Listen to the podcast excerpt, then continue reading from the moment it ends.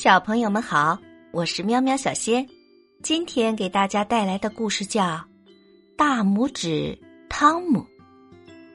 汤姆是家里最小的孩子，他出生时只有拇指那么大，所以大家都叫他大拇指汤姆。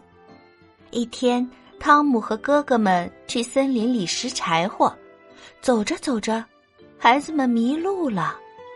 汤姆爬到树上，看到远处有炊烟，于是大家决定先过去看看。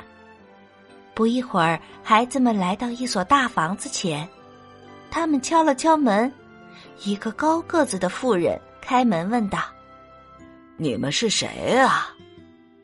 汤姆说：“您好，夫人，我们迷路了，您能让我们在这里住一晚吗？”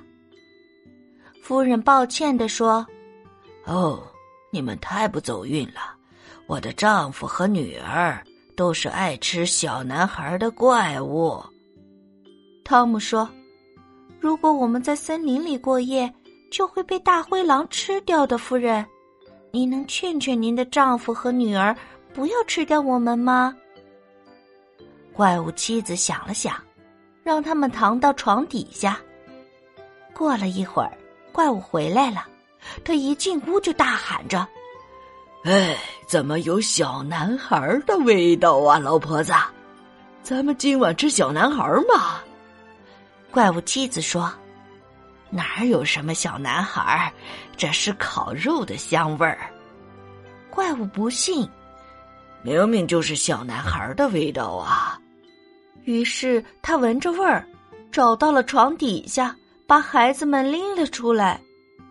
怪物妻子慌忙说：“哎呀，明天再吃他们吧，今天的晚饭都已经做好了。”怪物想了想说：“嗯，那好吧，就让他们先到女儿的房间睡觉。”怪物妻子只好把小孩们带进了小怪物的卧室。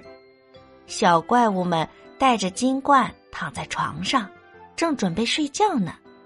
怪物妻子指着一张大床说：“你们今晚就睡在这儿吧，夜里冷，这是你们的睡帽，戴上就不觉得冷了。”说完，他把睡帽分给孩子们，然后就出去了。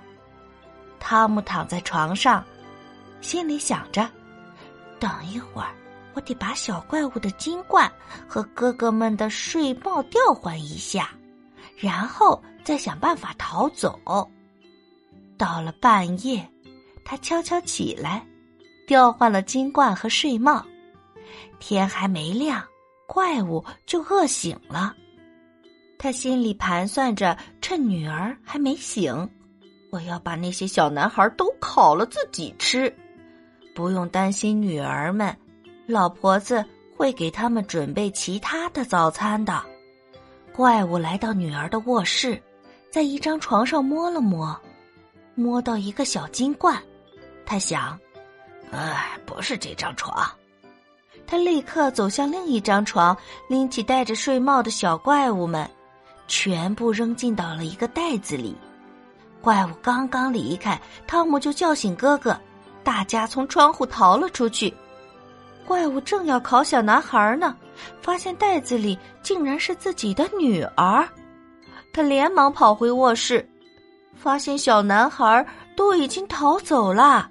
怪物气得大叫：“哼，我要穿上我的飞天神靴，把你们都抓回来！”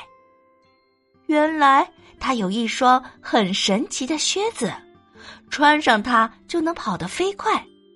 孩子们见怪物追来了，连忙爬上一棵大树。怪物追到树下，突然有点困了，竟然呼呼大睡起来。哥哥们趁机溜下树，撒腿就往家里跑。汤姆小心地脱下怪物的神靴，穿在自己脚上，一眨眼也到了家。后来，汤姆穿着神靴帮人们送信，赚了很多钱，一家人幸福地生活着。啊，听说怪物一家开了一个披萨店，生意非常好，而且他们再也不吃小男孩了。好了，小朋友们，今天的故事讲完了，感谢你的收听，我们明天见。